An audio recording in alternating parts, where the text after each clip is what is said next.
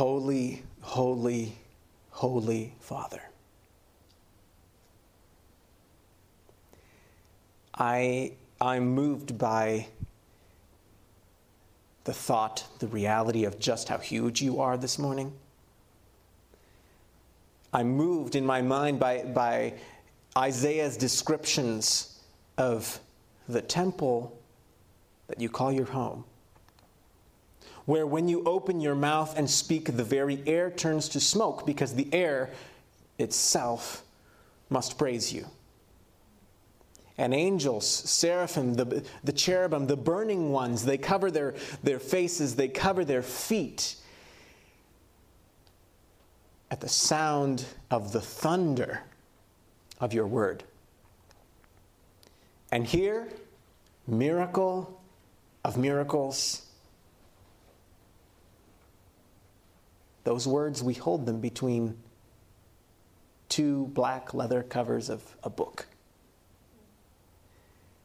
Those same words. Father, I, I ask you to implant in us such an awe, such a, such a, a, respect for, for you and your word this morning that we will cover our, our faces, cover our feet, even as the angels do. And I ask that in our ears, your word would be the thunder of high heaven to us this morning. And I ask that we, by, by hearing it, by embracing it, by making it our own, would be transformed thereby. Send your spirit to this place. This is our, our prayer, our plea. And more than that, it is our claim because you've told us to claim it. You've told us two or three can come together and ask, and we will never, never be denied. So let the word of God speak this morning and set me aside. This is my prayer in Jesus' name. Amen.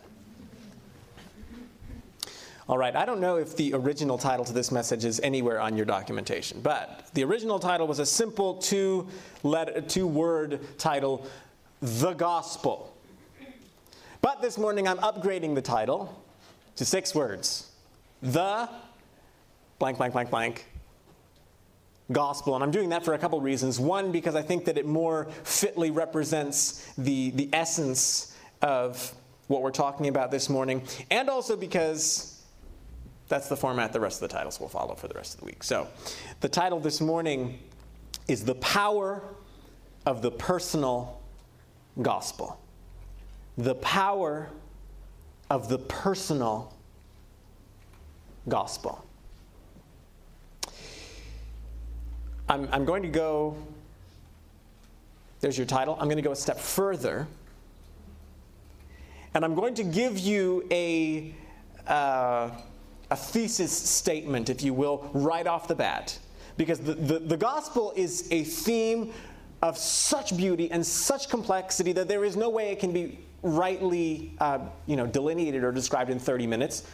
It, it can't be done in 30 days but we only have 30 minutes this morning. So I'm going to, before I beat around the bush and establish a bunch of um, supportive material and, and try to prove my point before I've given you my point, I'm just going to tell you what I'm going to tell you. And that is this until the gospel becomes the reason why you are alive, you haven't tasted life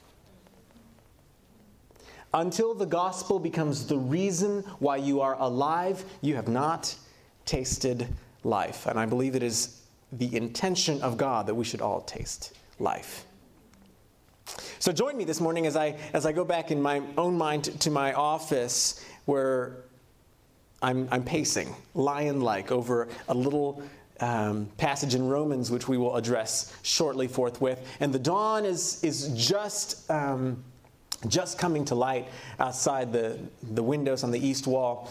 And I'm, I'm wrestling on my knees, on my feet, on my face, and I finally end on my knees before God saying, Lord, we have got to understand this. this, this gospel, this grace, this truth, who you are. Do we not need to understand who you are? And then, as a flash, it's like the pieces flew together in my mind, pieces from scripture that we're about to open, and, and others, and I, I understood. I saw it. I saw that when the people of God understand who He is, really, the great controversy will be over. Now, that's what I like to hear. But my question is what's our problem? What's our problem? That's probably what all the angels in glory would like to know. For after all, the gospel is the story of God with us, yes? And if God be for us, who can be? All right, so this king arrives to a stable fresh from a farewell party in heaven where all of heaven was wonderingly worshiping the one who spoke, and it was, who commanded, and it stood fast. This God who was always for us, and now he is God with us. And before he leaves, he promises that he will be God dwelling in us through his Spirit. So, if the gospel is really the promise, yea, the fulfillment of this God with us, my question is this why do we ever find ourselves alone? And the Word was made flesh and dwelt among us, and we beheld His glory, the glory as of the only begotten of the Father. This is the Son that shares glory with the Father. The stars running their courses, the planets spin in synchrony, and lo, the plan goes on, sustained by the heartbeat of the life of God itself. And so the frailty of humanity is linked with the inestimable power of the deity, of divinity. And when the tempter catches God with us at his weakest human moment, he finds that his sophistries are still insufficient because the word is come down and the world is no match for it. But really, if the gospel is the undiluted power of the omnipotent God, then why do I keep falling? I know the plans I have for you, declares the Lord all things work together for good to those who love God. His glory is his children's good. The story goes on. Love claims the victory and the advantage over and over through the centuries, and, and it snatches the prey from the mighty. Out of weakness makes men strong, waxes valiant in fight, turns to flight armies of aliens. Made reference to that chapter last night. And as and all for a highly, highly undeserving race. And why? Because that's what love does. But again, I ask if the, if, the, if the gospel is really the secret weapon of a benevolent empire, if it is really heroism at its best, the giving of life, if it is really both an end and a means, which means which I fully espouse and agree with, then, then why do I sometimes in secret or not so secret cooperate with the conspiracies of the dark side? Why do I ever fall for the stupidity of sin and stoop to be selfish or rude or lustful or proud or hateful? Why indeed? I'm going to answer that question with two more questions. And for the first one, the first question of two, what is this gospel really? And the second, how do I make it mine, my reason for living? So, to answer the first one, what is this gospel really? I want you to turn to the book of Romans. Now, Romans is a feared book. Why? Uh, I don't know, there's probably a lot of reasons, but I, was in, I went to a Bible study once where at the end of the Bible study, there was discussion. What shall we, you know, study next? And someone just, someone suggested, oh, let's, you know, study the book of Romans. And immediately the consensus was, wait, but if you're going to study the book of Romans, we need to agree on our commentaries. Because pretty much you can't understand the book of Romans without, you know, commentaries. And I'm here to think, wait, is this a Bible study or a commentary study? But that's neither here nor there. I happen to think that God hides some of the clearest and simplest statements about himself in places like the book of Romans, which people look at and they're like, and I think there's a reason for that. I think it's because the carnal and the careless shouldn't know. But I think those of us who understand the love of God, when we put, the lo- when we put these difficult Bible passages against the concept, the construct of the love of God, suddenly they become utterly simple. And we see the deepest things about who God is. So we're going to go to Romans, Romans chapter 1, verse 16. This, this verse was referenced yesterday too. Romans chapter 1, verse 16 and 17. And it reads this way For I am not ashamed of the gospel of Christ. For it is the power of God unto salvation for everyone that believeth, to the Jew first, and also to the Greek. For therein is the righteousness of God revealed from faith to faith, as it is written, ah, greatest words of all time, the just shall live by faith. All right, now, in, by means of explanation, by means of digging into this verse a little bit, I want to just define a few terms. You help me. Believe. What does it mean to believe? To accept as true. To accept as true. I like that. In fact, that's what the dictionary says. Imagine that. If I, if I, okay, by way of, by way of illustration, when I go through line anywhere, anytime to eat, I always grab two napkins. One, I usually need two napkins. But if I don't need the second napkin, always somebody else needs it, or they overturn their cup or something, you know? So it's just part of, uh, uh, that's what I do two napkins. Now, say at breakfast this morning, I forget both of my napkins, and I sit down and, oh, no napkins. You also forgot your napkin. You're going to get one. I don't really know you at all. But I say, You want to get a napkin? Can you grab me a napkin? You say, Sure, no problem. I believe you will. I believe you will, but do I have any evidence that you will? No, really? So, but I count it as true, yes? Why do I count it as true? That's what you would do. He said so. That's what I would do. I choose to. Belief is a choice. Belief is a choice. Another term, faith. This one was discussed yesterday, and I loved the definition yesterday. I think there's, I think faith is so huge, kind of like the gospel is so huge, there must be 100,000 definitions. But faith, how is faith and belief different? Ah, faith comes by the word, so there has to be some kind of Evidence. evidence. Faith is cultivated.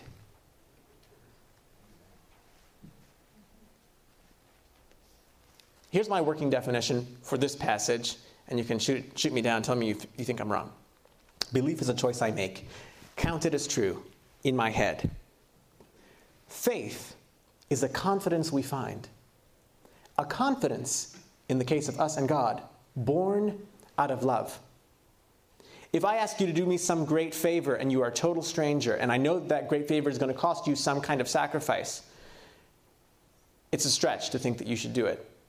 But if you are my best friend, if you are my flesh and blood, and I am confident, absolutely supremely confident in your love for me, I have a reason for believing that you will do what I've, what I've asked you to do. That's faith. A confidence we find based upon and built upon on top of a belief that we choose. Third term, the gospel. What is the gospel? Ah, not so easy. Okay. So we'll turn to Scripture itself to explain itself for this one. Romans chapter 1, verse 16. For I am not ashamed of the gospel of Christ, for it is the power of God unto salvation to everyone that believeth. Substitute. I am not ashamed of the gospel of Christ, for it is the power of God unto salvation for everyone who counts it as true. Well, that's good. It is the power of God, but that still does not exactly tell us what is this, you know, how, how is it the power of God? Let's keep reading. For therein is the righteousness of God revealed from faith to faith, as it is written The just shall live by faith. This is why the gospel is the power of God. For in it, because in it, the righteousness of God is revealed. Give me another word for righteousness of God. Righteousness. Right doing. Holiness. Holiness. Ah, that's the word I'm looking for. The justice, the righteousness, the, whole, the character of God is revealed in the gospel story. Now, the whole problem with the great controversy is built off of one premise God is not love.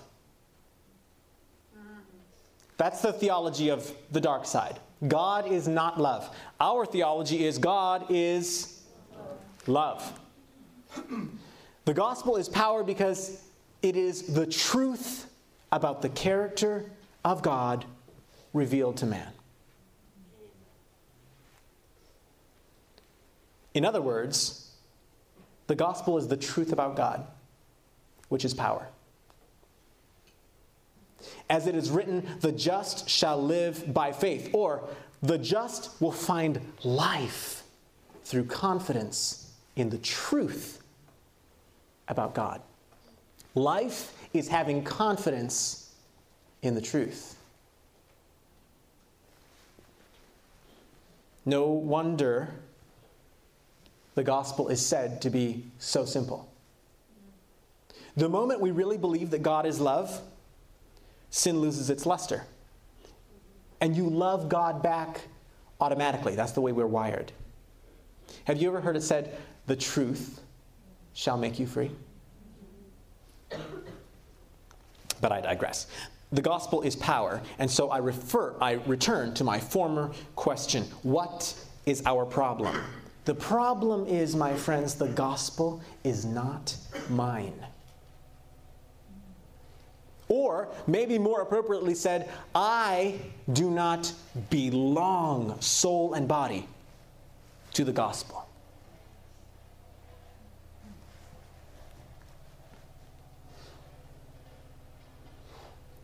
There is only one way to live fully alive. Scripture states that life comes through an unshakable confidence in the truth about God. Easy enough, yeah?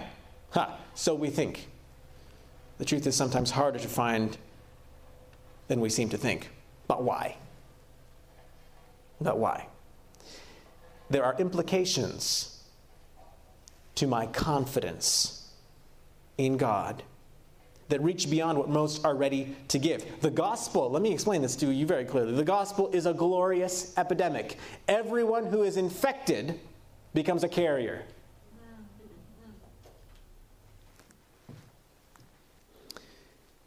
And the gospel is utterly free, but it is highly demanding. It is a possession, it is my possession by gifting.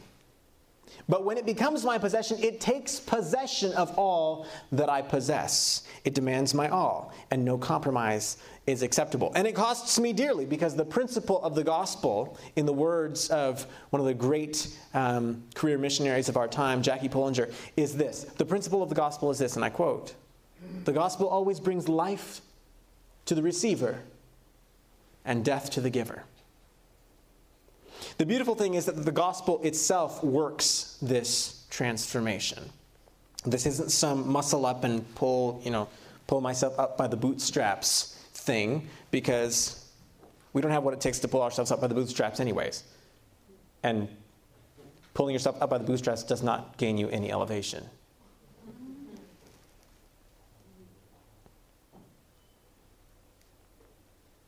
What it is, is utterly, is utter abandon of myself. Why? The servant is not greater than his Lord. And the Lord utterly abandoned himself and everything that was familiar, everything that was beautiful, everything that was precious to him. Until we do the same, until the gospel has cost us everything, ending with who we are, the gospel is none of ours. Until the gospel is ours, life is none of ours. I live in a world surrounded by beautiful people. And this is why this stirs me as it does. And this is why this causes me to pace back and forth, lion like, in my office in the morning as I'm contemplating the gospel, what it is, and why I don't have its power. I live in a world surrounded by beautiful people who have been lied to. And the lies, whether told by, by by a teacher, by a parent, by an abuser, by a, you name it, by, by society at large, those lies are taking a daily toll. And God watches those lives take their daily toll, and He looks down from heaven, Jeremiah says, and He wonders that there is no intercessor. And of course, that tugs at my heart, right? Because I'm a soft hearted guy anyway. And so I get on my knees and decide, okay, for the next hour or two, I'm going to pray for so and so and hope against hope that that constitutes intercession. Well, I've learned something about intercession of late. God needs people to pray passionate and tearful prayers over and over again. But he doesn't need that nearly so much as he needs a man or woman who will stand in the breach between the weak and the devourer. Stand not with tears and words, but with a life a life so sold out to God that God can use it to publish to the world the truth. A life that shouts to the entire empire of evil, earthly and supernatural God is love, thereby making men free. The problem, my friends, is us. We are not changing fast enough to keep up with the competition. And the word is power, so it's not the word's fault. Enough words. God needs lives. I am sometimes interrupted midstream through a rant of, you know, pleading for a soul by a little voice that says, I got that. Now pray for yourself for a great submission, that I might have someone through whom to work this miracle. Question number two how do we make it? How do I make it mine? Literally, it is as simple as believe the truth and then sell all to receive it. How people say believe, believe, you know, you got to believe. And once you believe, you know, that's it, right? Yeah, that's it. Only that believing is not enough because you have to believe the truth. Believing something doesn't make it the truth. It's the truth that makes us free. The truth about who God is. And the truth about who God is is God is love. But then we have to sell all. We must believe the truth. To do that, we must first know the truth. And to know the truth, we must be found seeking the truth. Scripture says, You shall seek me and find me if you shall search for me with. Ah, oh, blessed promise. This truth isn't actually out of our reach. Then sell. Sell everything, including, most notably, your right to yourself. Pray for a brave heart, but not so that you can charge into battle and hack at the enemy. Pray that you will be brave so that when God asks for, from you what you hold dearest, you'll be brave enough to give it to Him. Until the gospel becomes the reason why you're alive, you haven't begun to live.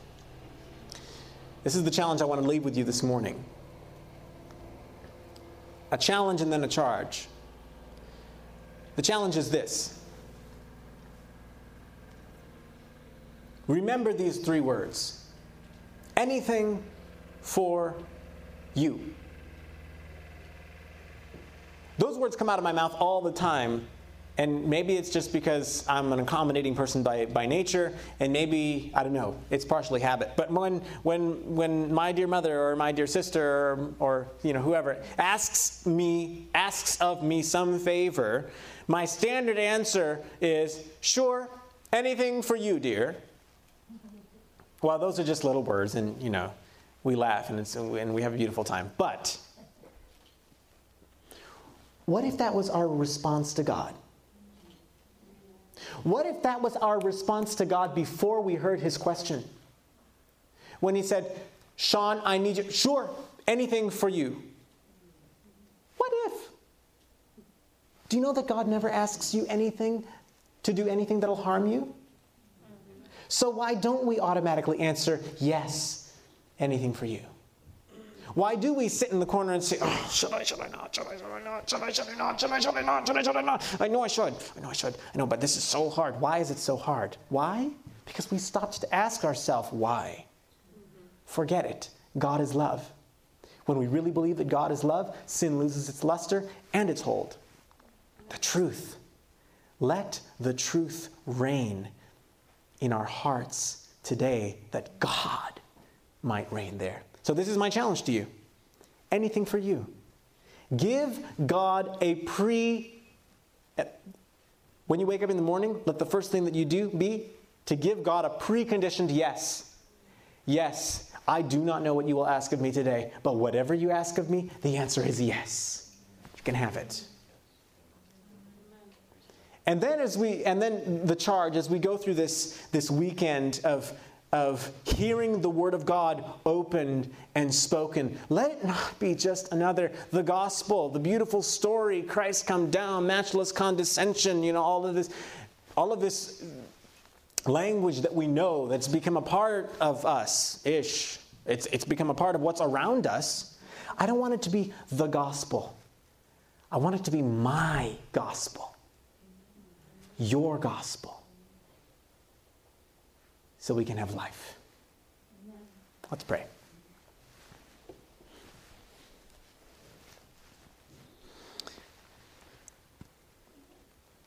Holy Father, your word is power. When we find ourselves powerless, when we find ourselves rebellious, when we find ourselves weak, unwilling, broken, it's because some, somewhere we've lost the link to life. Life was your idea in the beginning. Love is who you are. I pray that you would reconnect the link between your children and the life from which we have come.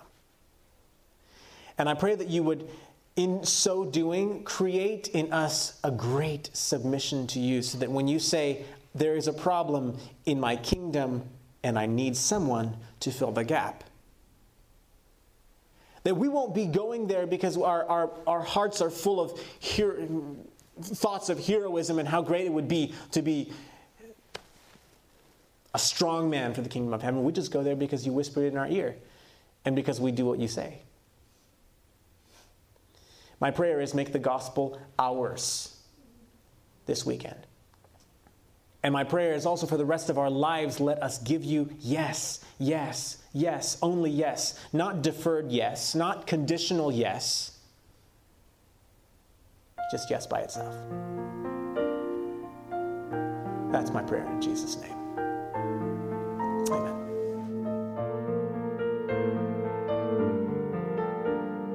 This media was brought to you by Audioverse, a website dedicated to spreading God's Word through free sermon audio and much more. If you would like to know more about Audioverse, or if you would like to listen to more sermons, please visit www.audioverse.org.